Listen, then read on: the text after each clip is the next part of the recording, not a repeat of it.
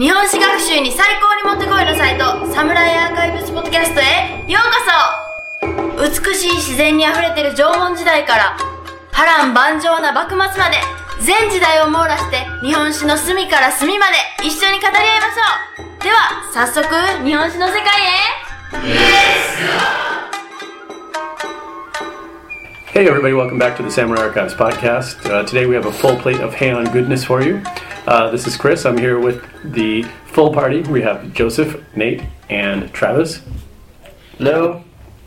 Say hello, Joseph. Hey. All right, and uh, so without further ado, we're just going to go ahead and delve into the Heian period.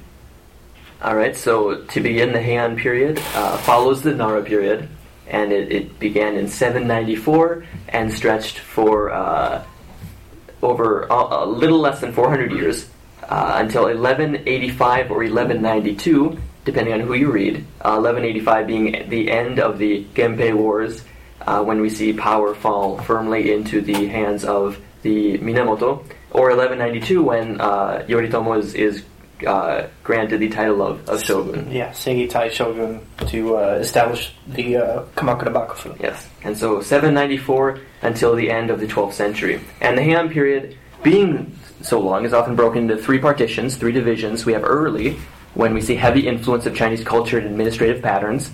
Middle, when we have the Sessho and Kampaku regents and advisors controlling government. And uh, alongside that, we see the burgeoning native Japanese culture, poetry, and literature flourishing. And in the late Heian, the Insei cloistered emperors begin to uh, dominate government. dominant government and the rise of the Bushi. And this this uh, signals our entrance into classical. Uh, I'm sorry, our uh, exit from classical Japan. Right. Um, so just to to summarize the end of the Nara period, since it's been a week. Uh, 784, Kammu uh, had the Nagaoka capital erected to replace the, the Nara capital of Heijo. The Nagaoka capital measured 4 kilometers by 5 kilometers. Ka- the emperor of the time, Kammu, in 784, uh, erects Nagaoka. Uh, within 10 years, Nagaoka suffered damage from two floods, and so Kammu then moves the capital from Nagaoka to Heian or Kyoto. Now, Heian measured 4.5 kilometers by 5.2 kilometers, making it slightly larger than the previous uh, capital, Nagaoka.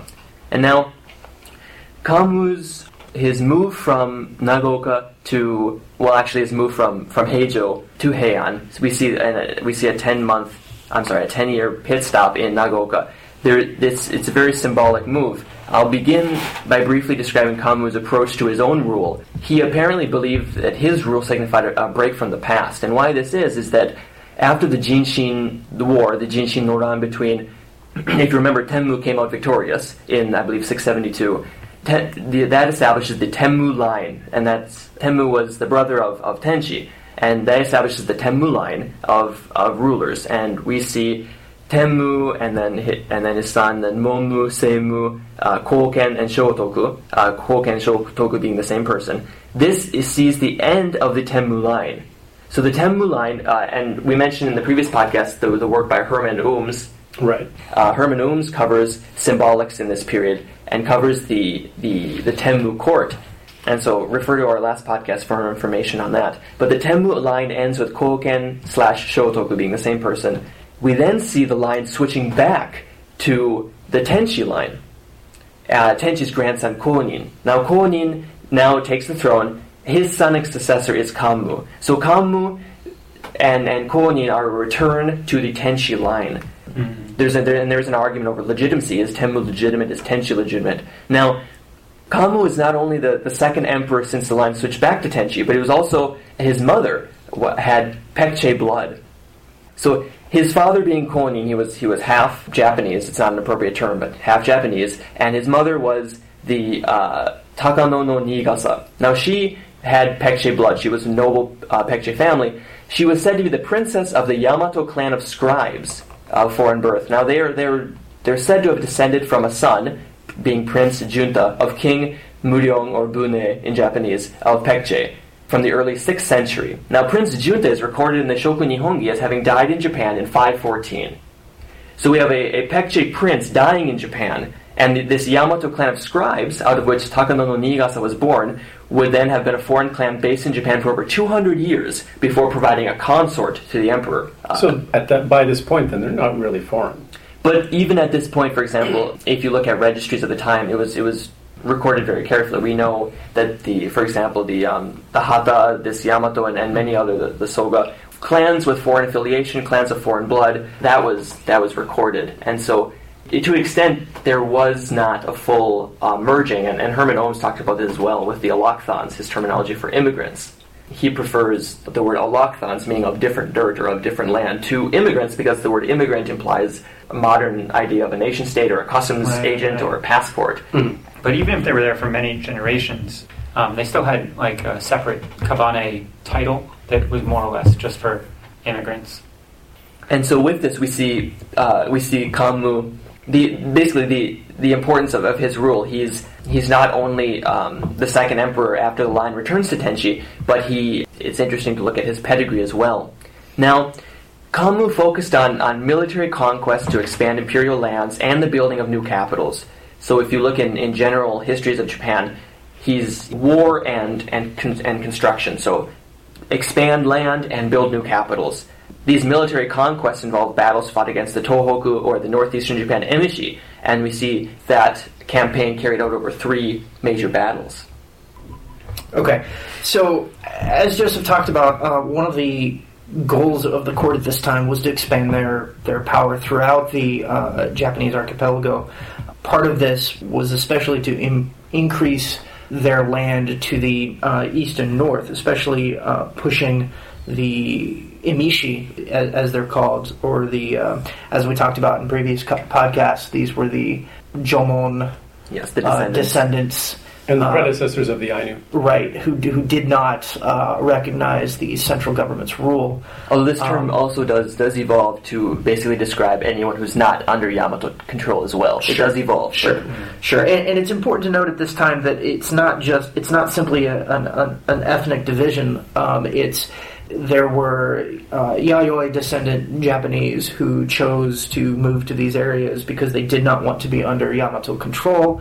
They're rolled up into this. Uh, there were Jomon peoples who did fall under Yamato control, and they are not. It, it's so it, it's not simply an, an us versus them. A there's us and, and there's the other. It's it's it's not quite as clear as all that. However, the group that sh- resisted Yamato control uh, can collectively be, be called the the Emishi, and uh, so by 720 in the uh, the Nara period, the uh, the the border essentially of Yamato control was at uh, Sendai. There was a uh, settlement at uh, Taga near Sendai that was essentially the f- limit of advance at that point. And as we mentioned before, Sendai also marks the the highest point for the Zenpo Koenfun Kyo shaped tombs and also the uh, Right. the provincial temple system under Shomu. Right. So, so essentially, um, the Yamato ha- uh, clan, the the imperial family, had established control of the Kanto area, uh, which is important because that's the most productive rice growing area in all of Japan. And horses uh, was with the uh, the development of a, uh, a horse culture. That's that was the most productive area for uh, raising horses as well. Over the next 80 years, they continued to push up uh, until they had pretty much isolated the Emishi in the northernmost reaches of Tohoku and uh, up into Hokkaido. Uh, Joseph mentioned the uh, the three battles uh, that, uh, that that took place. A couple of them, I don't want to say indecisive, but were decisive in the wrong way. In 789, the uh, Imperial Army was destroyed, defeated very badly by uh, an Emishi force, and this kind of showed how inefficient and inept the, the the Taiho military system was, uh, and why around this time is when uh, Emperor Kammu abolishes the essentially what they had was a draft where certain segments of the population were were drafted into the military to serve around the country. Uh, abolishes this because it, it doesn't work. The burden on those who were drafted was too great that they had a real problem actually getting the people that had been drafted to serve. There was also many cases of absconding. Right, right. So Kammu drops this and places um, local governors. He makes them responsible for, for raising troops locally uh, for defense and uh, policing activity. uh, and we'll, we'll cover this in greater detail in, a, in later podcasts as we kind of chart the uh, the rise of the warrior class, so to speak. But um, this is where that sort of uh, one of the reasons, anyway, that that sort of begins. Okay, so in 791, uh, the court appoints a commander and gives him the title of Seito Taishi, or Envoy for the Pacification of the East. Uh, they also appoint a deputy to him, uh, whose name is Sakanoue Tamura Maro, and uh, they deploy to the front and defeat the uh, Emishi in 794, uh, move the line up further north of, of demarcation, and come back uh, in 795 to into the capital in triumph. A few years later, uh, is uh, appointed the commander of the next expedition and is sent up north. And this is where the Emishi finally get pushed back uh, to the far northern reaches of Tohoku. Tamura is given the title of Sei Tai Shogun, uh, which uh, is often translated as barbarian subduing generalissimo. Uh, if I really like the isimo on the end there, that makes it that makes it sound so fantastic. Um, but anyway, this is the first appearance of the title of Sei Tai Shogun, which, of course, as you know, is the uh, title appropriated by the Minamoto to uh, for for their uh, government and uh, the purposes, and, and then and, and subsequently, yes, the Ashikaga and, and the Tokugawa. Anyway, this is this in, in 801 they finally defeat the uh, Emishi at least to their satisfaction, and, and that kind of holds position for the next uh, several hundred years. However, this this creates problems because uh, with the abolishment of the uh, the draft system of soldiers soldier procurement, really now they have they're relying on local landholders to generate their own private militaries uh, to do work on behalf of the government. So this really is, is the beginning of the shift to local warrior bands forming mm. under the, the leadership of local landholders, local strongmen, and really takes the military power completely away from the court, as we will get into later on. And uh, projects, both military and, and, and, constructive, as in the expedition against the Emishi and the construction of the Heian capital, had taken a large bite out of the coffers. After he passes away, uh, the next emperor is Emperor Heizei, who sets to cut government spending in order to bolster the national finances. Um, sickness, unfortunately, forces him to abdicate in favor of Emperor Saga. Now, uh, what I'd like to mention now at this point about Emperor Kanmu and Saga is it's at this point we see the Ritsuryo system really falling into arrears, antiquated, it, it's, it's falling apart and it's weak. This is when we see concerted efforts to rectify it and strengthen the government, specifically um, end of the 8th century, uh, first half of the 9th century. And under under um, Kanmu and Saga, as I mentioned, we see the creating of extra Ritsuryo official posts. So government posts that are not found in the Ritsuryo codes, such as um, there's the Kageyushi under under uh, Kanmu, the uh, Kurodo Dokoro, and the Kebiishi under Saga. Now, the Kageyushi examined the inheritance papers between the provincial Kokushi governors, and we'll talk more about, about them um, coming up when we talk about the establishment of the Bushi. But next we see the Kurodo Dokoro. They were the communicators between the emperor and the officials, and lastly, um, of mention of these three is the Kebiishi, and they handled um, security, or, or, they were basically the they function as the capital police. And and, and lastly, in, in 802, we see a very important series of revisions to the, the contemporaneous legal system, the Konin Kyakushiki. Now, this this revised the c- contemporary legal system to enable it to run smoothly.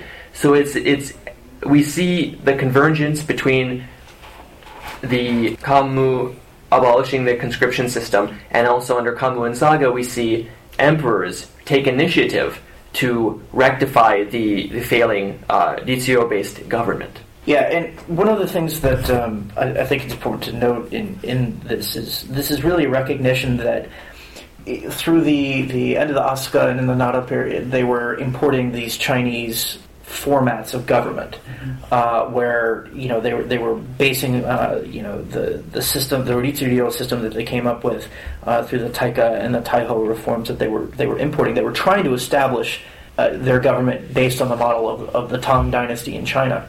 And, uh, and this is really, I think, the great symbol of that, the most visible symbol of that is the way that the capital is organized. Right. And just and, and, and how it develops. What we're what we're seeing though with, with Kammu and then and then Saga and these extra government officials uh, and uh, posts and uh, organizations being developed is that is the recognition that the Chinese model doesn't work for Japan. Right. That because of for various reasons, um, which I think it's important to explore, they cannot just simply take what they see in uh, going on in Chang'an, in the capital of the Tang Dynasty, and apply it to Heian-kyo.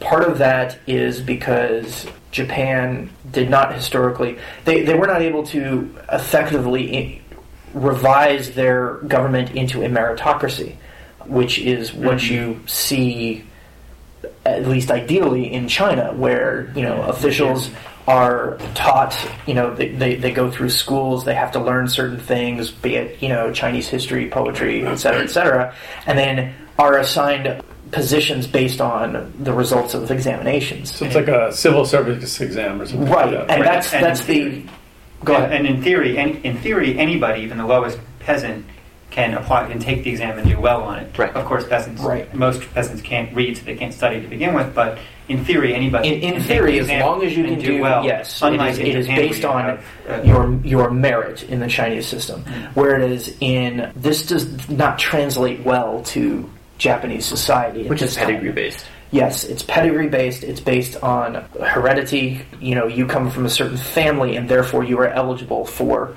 certain posts. And now, part of the importance of, uh, especially during the early Heian uh, period, we see that uh, Chinese the knowledge of Chinese, knowledge of Chinese history, knowledge of Chinese poetry, uh, Chinese classical texts is important and a requirement for these posts.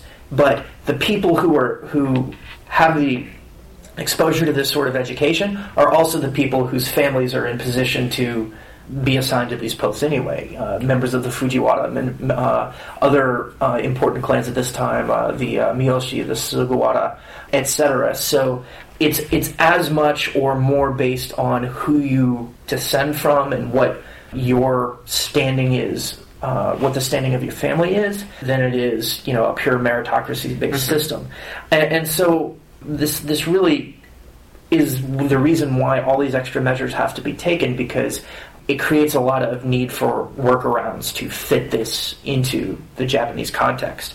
You can't, in a meritocracy, you're given your position because of your educational status, and you're given your position because the government says you have met this certain standard. In Japan's system, you have your position because of your family, not because of what the imperial court gives you. So your primary loyalty isn't to the government system that's given you your position. Your primary loyalty is to your family. So I, we'll see this later on, where you know different families, especially the Fujiwara, use the imperial court as a tool to enrich themselves. But this is this is again this is why the the Chinese model does not fit uh, and has to be amended, and some parts of it abandoned, and some parts of it simply just don't work. Right. And and Nate's mention now of, of aristocrats. Um, I think this is a good time to mention. There's a changing of the guard between uh, with with the move of the capital from from Heijo to Heian. We see a changing of the guard between the old pre-Heian powerful families we mentioned in the previous podcast, who uh, were local strongmen, local leaders of, of independent kingdoms, who signified their inclusion into the Yamato polity by, through the building of keyhole-shaped tombs. They then gathered in the in in the Nara Basin. Basically, when the government begins to centralize, they establish bases of power in Heijo. But with the move from Heijo to Heian, we see a change from these old pre-Nara powerful families to a new set of aristocrats. So by transferring the capital away from Heijo and eventually to Heian, these powerful Gozoku or powerful pre-Nara families who had their base of operations stationed in Heijo were now out of the loop. Instead, we have children of the emperor, case in point, Kammu's many children through many consorts. They begin to hold surnames and become ordinary nobles, no longer elevated as, as sons of the emperor, they're now noble, uh, ordinary nobles. For example, worth mentioning at this point is um, a son of Emperor Saga, um, who takes the, the name Minamoto. His descendants are known as the Saga Genji. the um, the Ariwara family. Ariwara be, Na- Narihira is the main character of the famous Ise Monogatari, which we'll talk about as well. Even though he's not actually named in it, but everybody thinks that everybody says that he's the main guy. Right, right. And the Ariwara family are, are descended from Heizei. Kammu's children become the Taira, and the, the Seiwa Genji, who Yoritomo and Yoshitsune belong to, are from Seiwa Tenno, Se- the Emperor Seiwa. And so we see a, a new emergent set of aristocrats. And it's at this time that the Fujiwara clan really um, becomes especially intertwined with the imperial family. And and in moving away from Heijo to Heian, they're not just moving away from the old aristocratic families that were powerful there, but also away from the temples that were powerful there. Yes. And so, yeah, and Emperor Kammu is trying to establish his, his own sort of strengthen, I guess, the court's power, or in any case, just to get away from the very strong political influence of Nara-based temples, Right. like uh, you know Horyuji and, and Todaiji and whatever. Right. So it's about from this time that we'll enter the uh, the Middle Heian, and the, the Fujiwara clan becomes especially intertwined with the imperial family. So if you remember, the Fujiwara clan is actually the ancient Nakatomi clan. uh, Nakatomi no Kamatari being the co-conspirator of Naka no Oe no Oji, or uh, Emperor Tenchi, who assassinated Soga no Iruka in 645, and uh, basically ended the Soga control of, of the government. Now, before passing away, Emperor, Emperor Tenchi awards Nakatomi no Kamatari the surname Fujiwara, and that begins the, the Fujiwara line. So, pertaining specifically to, to, the, to the Heian period, Fujiwara no Fuhito has four main sons. Four sons, they found the four houses of the Fujiwara, one of which was the Fujiwara Hokke, or the northern house of Fujiwara. But this is not to be confused with the northern Fujiwara, uh, who flourished in the late Heian at Hiraizumi, and they're called the Oshu Fujiwara. So Right. we have the northern Fujiwara, and then we have the, the northern house of Fujiwara in the capital. Right. So we Right. don't want to get those confused. North, northern, as defined by they were on lived on the north side of As in in Tohoku. Han. Han well, no, no. But- the the when you hear the northern Fujiwara, like the Hokke, that Right. that refers to they lived on the northern side of Heian-kyo. Of Heian-kyo, as opposed Right. to the Oshu And- Fujiwara who lived in Oshu. In Oshu. Yeah, right. the who lived, who lived far to the north in the Tohoku region. Right. I always thought those were the same thing. I'm really glad that we've covered that. And, and actually, of interest, I think we actually mentioned this in a previous podcast. Apparently, the Oshu Fujiwara, they did. Um, I think we should go in a little bit into the culture of Hiraizumi, but the they had, they had a very strong base of operations in, in the Tohoku, this uh, northern Fujiwara. Now, they did. Um, At Hiraizumi, which At is where that comes from. Yes. and now they, they did uh, an examination of, of the remains of, of members of this northern Fujiwara, and they apparently um, were not of, of Emishi stock as long believed. They were actually um, looked like they were from Kyoto. Yeah, I don't know if we actually covered that. I know I did read it. I believe it was a mummy actually. Well, It was a yeah, mummified The remains. main, the main leaders of the Oshu Fujiwara are mummified inside Chusonji in, in Hiraizumi, Hmm. which miraculously survived the tsunami earlier this year, more or less perfectly intact. So I, I would assume that that's where they got it from. It's, it's wonderful to have access to DNA Yes. from these wonderful. Um, Right. I think, if I remember correctly, there's um, three leaders of the Fujiwara Yes. who are mummified there, plus a head of a fourth person. the rest of his body is buried somewhere else. Yeah, I remember we uh, the, when I was looking at the uh, the bone studies and all that. They uh, they were finding a lot of the people who, who were said to be emishi were actually mm-hmm. of the yayoi stock or or Right. sort of in between. And why this becomes an issue is that the northern Fujiwara or the Oshu Fujiwara claimed that they were they were Emishi. We are of this of these people. What, now that that then, but then with this finding that they're actually of of standard Kyoto stock, what is this? What does the term Emishi then mean? So Emishi was not only was not only ethnic, but it was also a term for a group of people. And so, Right. um, and, and we did mention that when we talked about the uh, Kammu's expeditions against the They were against the basically Tohoku. outside the realm of control of the capital. Exactly Yeah. right. Now, and so uh, uh, from this Here we go. Fujiwara Hokke, Uh, Fujiwara no Kiyohira is buried there, as along with his son Motohira and his grandson Hidehira, Hmm. and the head of his great grandson Yasuhira, who was decapitated by Yoritomo's forces um, when they destroyed Hiraizumi in 1189. and that's from what book? Penelope Mason's wonderful history of Japanese art. Where'd you get that book? Uh, it was it was an assigned book for me for my survey of Japanese art, but it's actually it's a really good book for history and not just for art history. Yeah, Penelope Mason's book is a fantastic It's an excellent survey.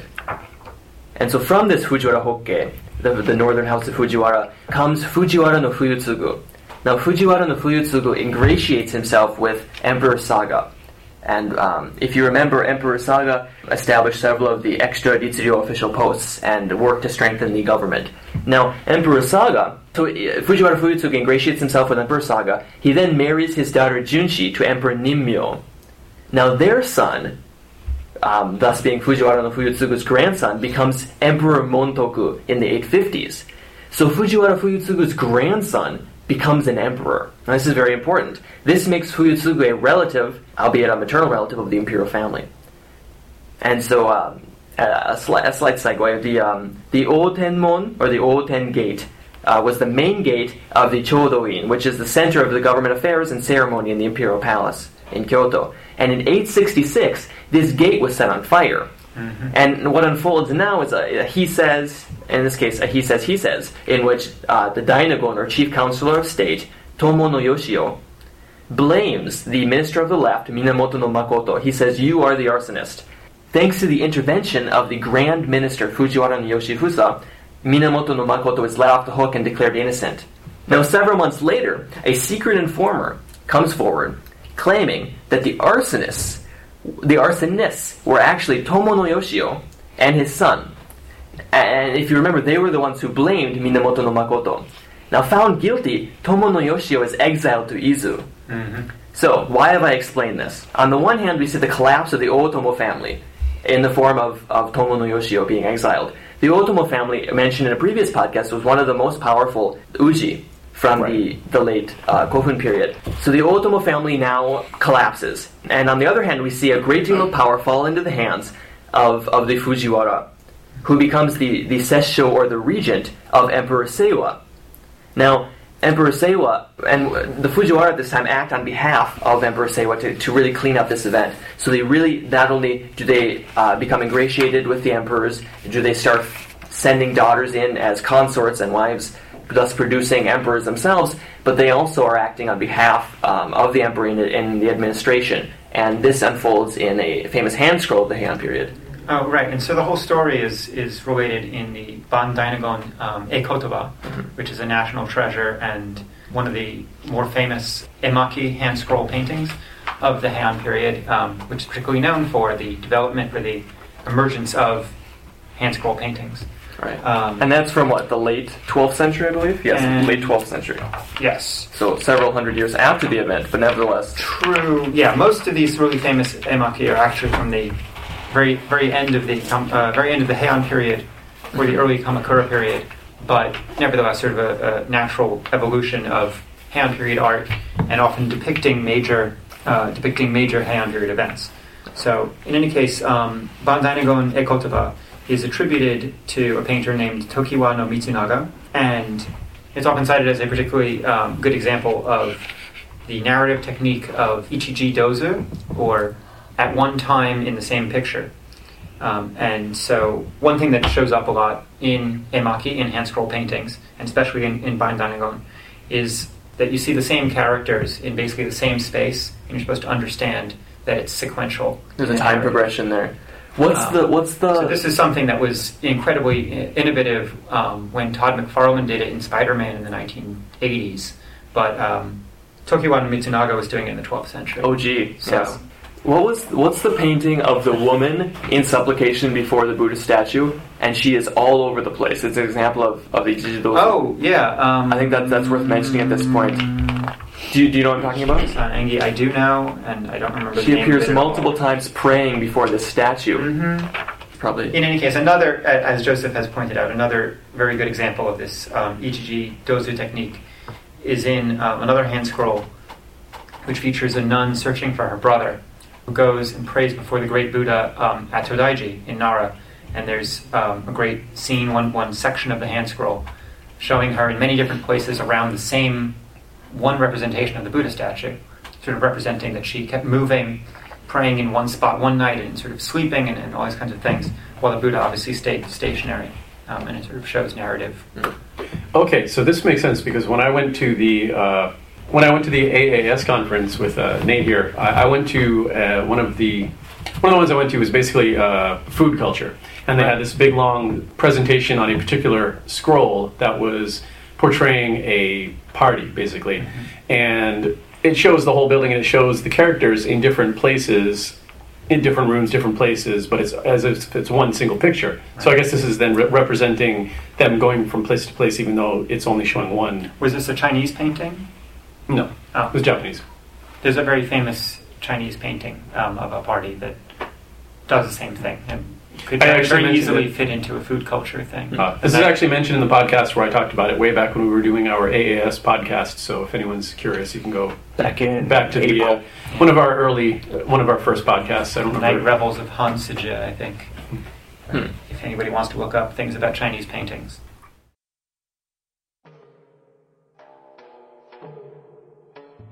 Hi, my name is Daniel O'Grady, and I'm the creator of the Japanese Castle Explorer website.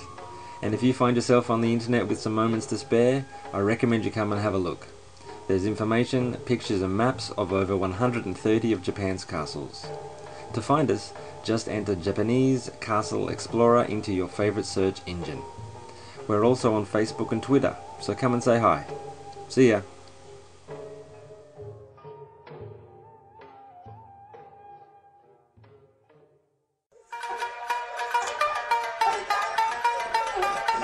It was the best of times. It was the best of times. Brick McBurley is Maeda Keiji Sengoku Stud.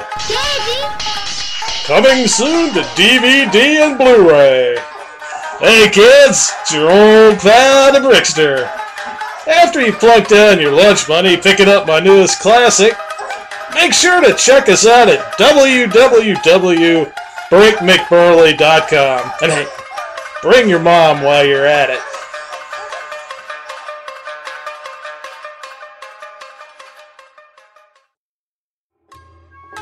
Hey, this is Sawaguchi Yasuko, and you're listening to the Samurai Archives podcast. So as I said, um, collapse of the Otomo family, the ancient Otomo family, and the rise really of, of the Fujiwara, in, the, in this case Fujiwara no Yoshifusa, who is the Sessho or regent of Emperor of Emperor Seiwa. Now, a question that can be asked here, I think it's a very salient point, is is is Tomo no Yoshio really the, the victim, the criminal here?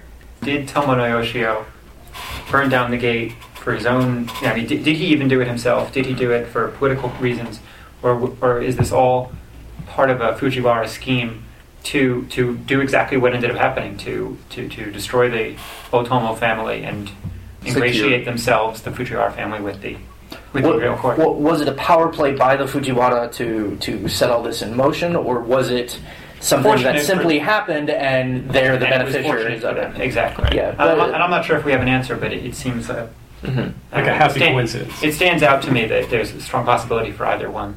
Sure.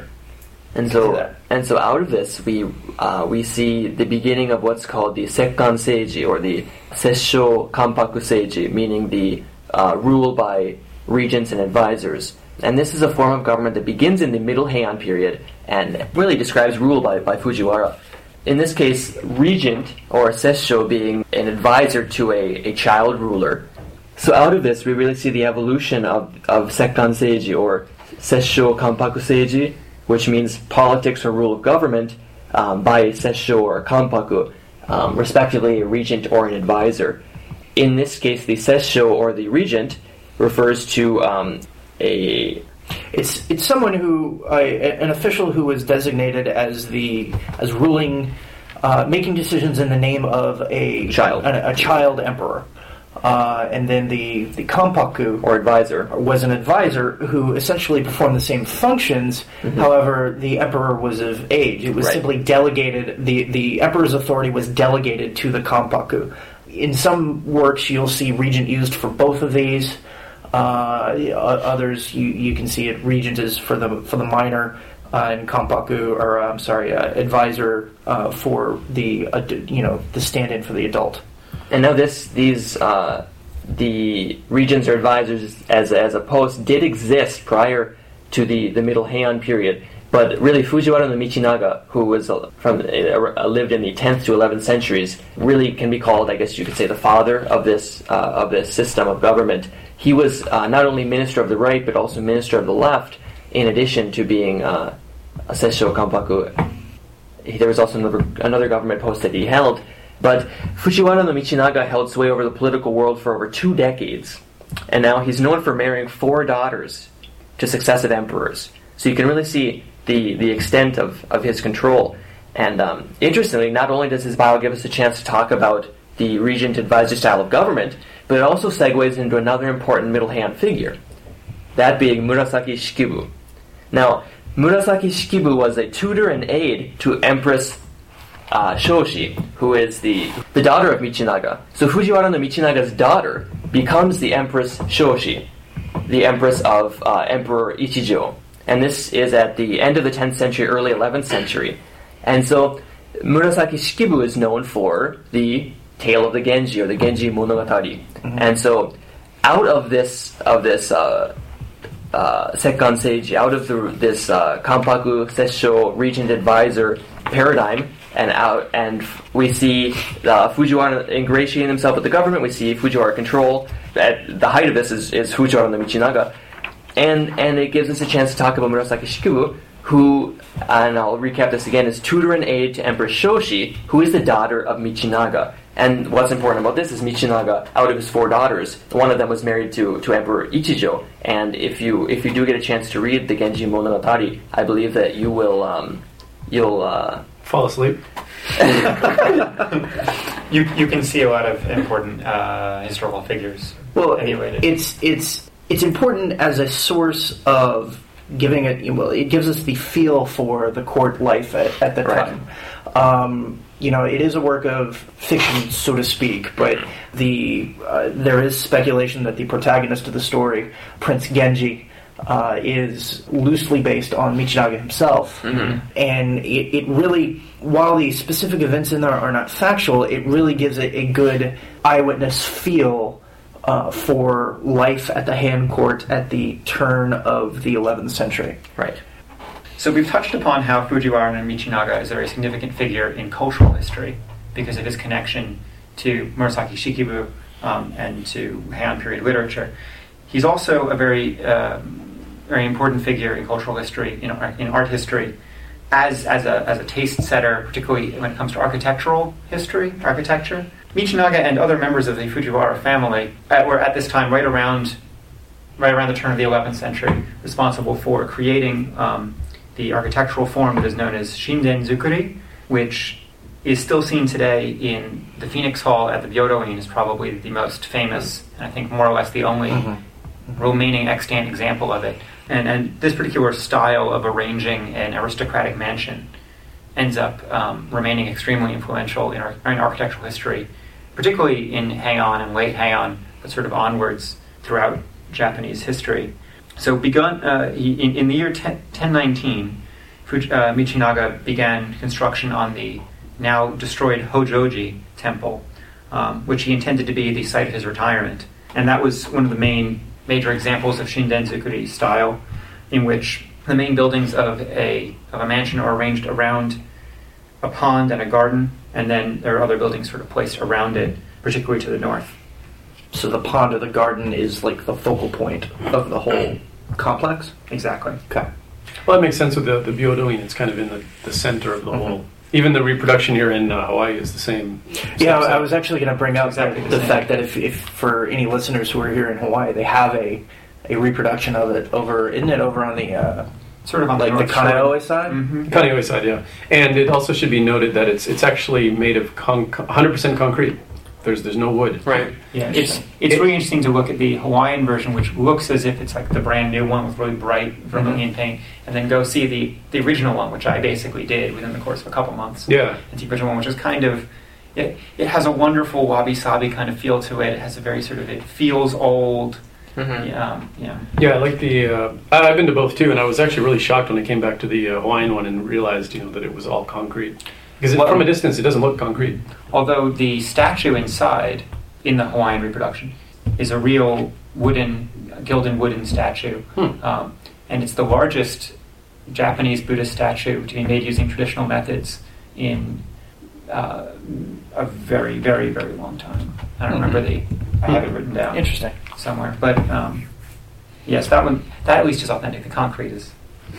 Um, It's, it's kind of a, it's a little uh, disturbing when you, you knock on the wall and it's just the- solid concrete, but Yes, but let, let's keep in mind that's just as authentic as the ferro-concrete reconstructions of, Of every Osaka single Castle and- freaking yeah. castle Exactly. in Japan outside of Inuyama and Himeji. So Michinaga built this Hojoji to be his retirement palace, and um, you can still go and see, as I did, um, the little stone marker just east of the current imperial palace where it used to stand.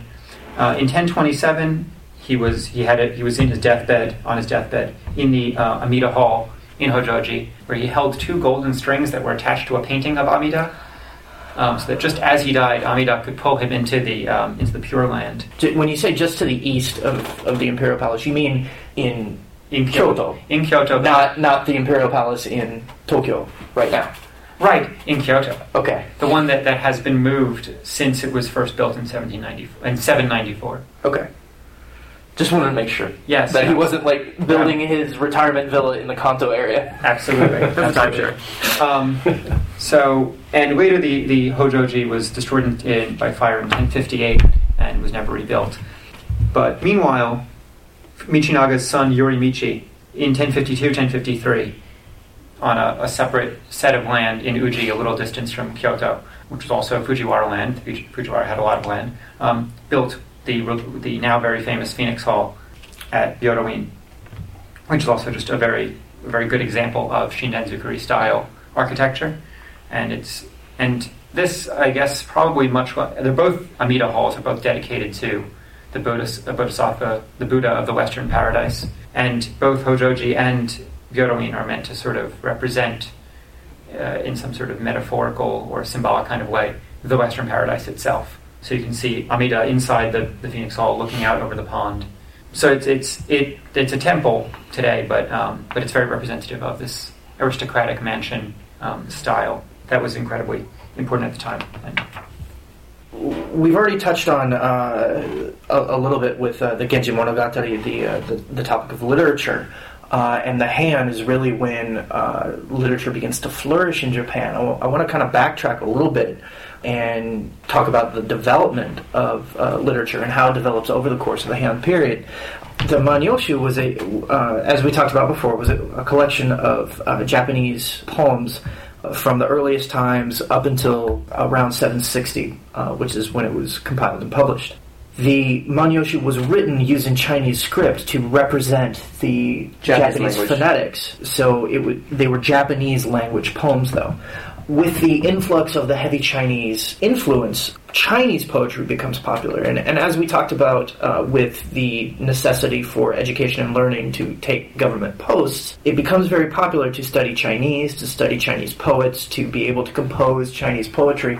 And these were one of the qualifications for being uh, considered educated enough to hold court positions. And uh, Emperor Saga uh, actually commands uh, in the beginning of the uh, the 800s that several uh, poetry anthologies be put together. These are poems by Japanese poets that are composed in Chinese as the educational language of the day. So much like in Europe, you had uh, people learning Latin.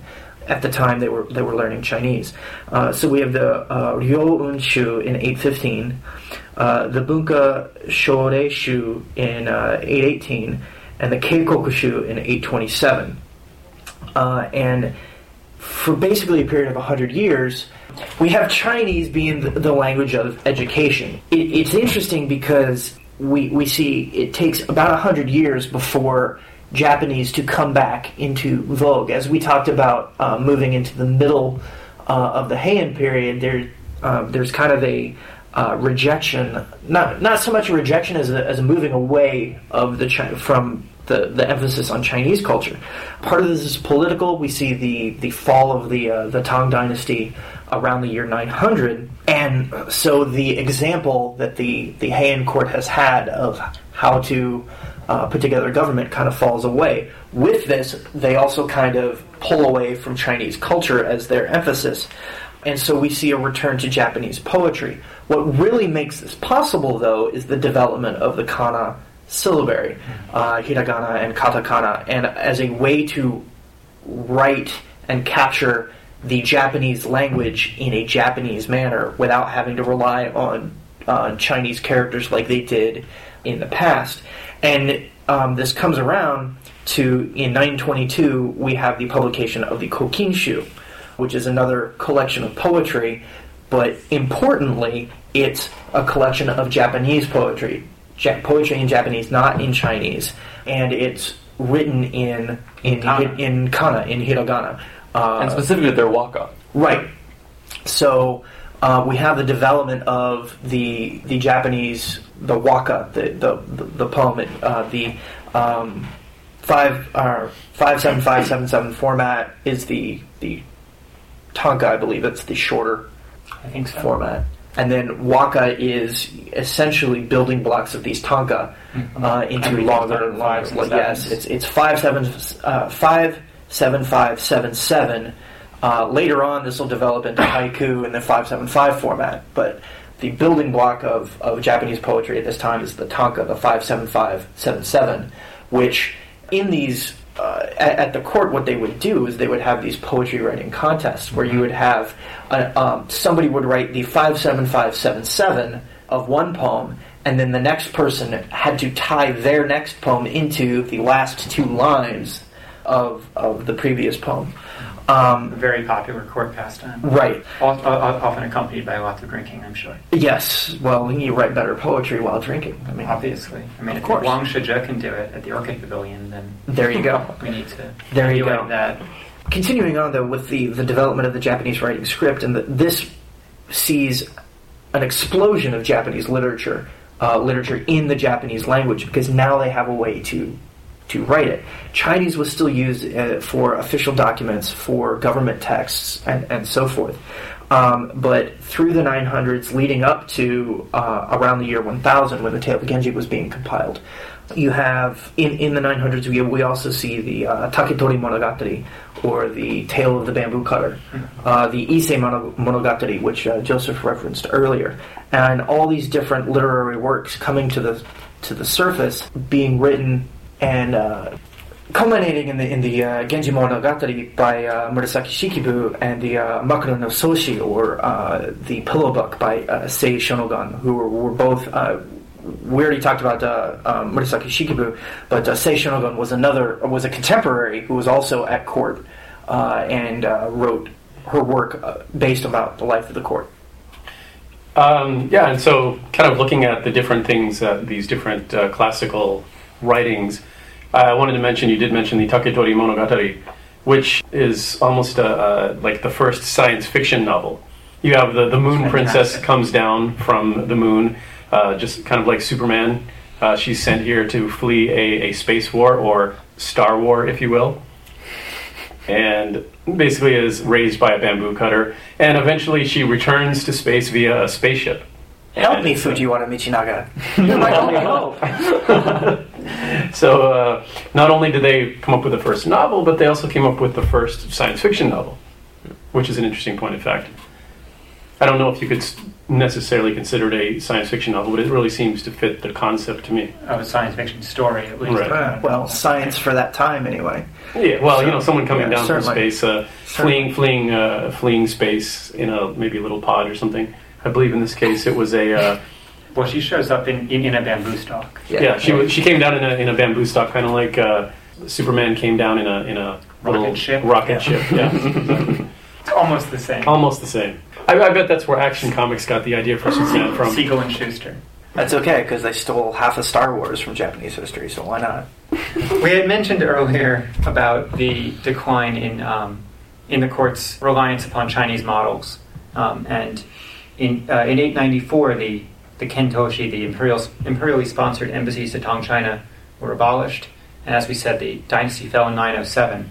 Um, but that does not mean that there stopped that there ceased being contact between Japan and China. Right. And so, two very important figures from the Heian period who did travel to China and brought back to Japan a great wealth of uh, artistic and, and cultural and um, other imp- uh, and, and especially religious, um, religious, what do you want to say, information, Right. um, were uh, Saicho and Kukai, the founders of uh, Tendai and Shingon Buddhism. Right. Um, Saicho had originally studied down in uh, Nara, uh, as that was the center of Buddhism in Japan at the time, and w- was really disenchanted with the way that, with the focus of uh, Nara Buddhism. So he actually left and founded a small temple on uh, Mount Hiei uh, in 788, which eventually becomes the Enryakuji. I- It's interesting to note that he founds it before the move to Kyoto. Uh, And the reason it becomes important is because once the once the capital is built at Heian-kyo, Mount Hiei, uh, which is in the northeast northeast of the city, holds the position uh, in Chinese geomancy, or the the way that uh, geography relates to Feng Shui. feng, yeah, feng shui. Um, but essentially, that's known as uh, the demon gate in uh, Chinese geomancy, that direction. Uh, so Mount Hiei is there or as in basically blocking the entry of demons into the city, uh, if according to this belief system. Uh, so the Enryakuji actually uh, becomes very powerful symbol and of this It becomes a very important site for defending the capital from Right. uh, from that from, Right. So from, from so- evil influences. or- Right. So once once the capital is established there, it becomes very Im- important and ends up wielding quite a lot of power through the throughout the Heian and into uh, later periods because of of the prestige it gets from holding this geographic position. Travis mentioned that he founded the Tendai sect in Japan. Uh, when he went to China, he studied at uh, a temple that in Tiantai, Right. And that's where you know the the Japanese reading of that is Tendai, that focused on this was actually a an a, almost Protestant sect within China because they rejected a lot of the teachings that were coming out of the more mainstream sects in uh, from India, and that's what attracted him to this because it it rejected a lot of the things that he disliked about the sects uh, that were being taught in the in the Nara area. So he takes it back and becomes kind of the forefather of this uh, movement in Japan. Has anyone here actually been to uh, the Enryakuji Temple's complex on Mount Hiei? I have not. Uh, the reason I was asking is because I've actually been uh, up there, and it's a, a very imposing place. Uh, to get up there by bus now, uh, it's very sharp, steep hills, and you finally get up there, and it's a very, very wide. I think it's probably two or three square miles along the top of the mountain. Uh, sheer, sheer drops and 60 to 80 degree drops all around it. So, you know, we'll probably, I'm sure we'll hit on this much later in a future history podcast, but uh, Nobunaga surrounded and burned the complex, as we all know uh, and it just sort of staggers the mind because this is almost literally literally a, a mountain temple, very steep wall, very difficult to get up, and it just sort of boggles the mind that someone could actually surround it and burn it. Well, that- brings up an interesting point that we should probably um, stress. The, the location that we talked about that gives it the uh, symbolic power also gives the, the temple their political power. Uh, in the sense that they are the assigned guardians of the capital, Right. uh, in a religious sense.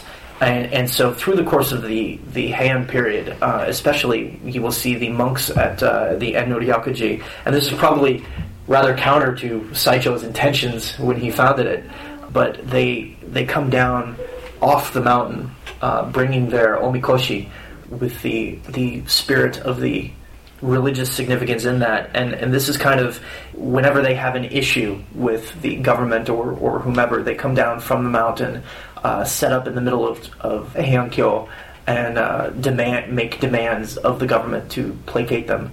Uh, and none of the secular warriors want to deal with them because they have their their uh, their temple spirit in this portable shrine that they carry, uh, giving them a religious power that no mere warrior can can handle, uh, so to speak. So this this is a pattern that sets in the Heian period, and so their interference in um, temporal affairs that eventually leads to what Chris described as you know Nobunaga surrounding Mount Hiei and destroying it Mm. essentially in uh, in the 1570s. And, and as we'll see in the very next podcast, I mean, Enryakuji and Mi Mi Idera, which are, is also based on Mount Hie, Yes. ended being very involved, not just in standing around and making demands, but in actually fighting in the battles of the Right. Kantei War. Right. They become uh, Warrior Yeah, monks. we'll, we'll, we'll, Yeah, I'll get to it. We'll get into that in that, but yes, definitely. The other notable person to mention now is, uh, as as Travis mentioned, is Kukai, who is posthumously known as Kobo Daishi, uh, and he also goes to China and brings back um, another a new sect at this time uh, called Shingon, uh, and he founds a complex on uh, Koya uh, to the south of Nara.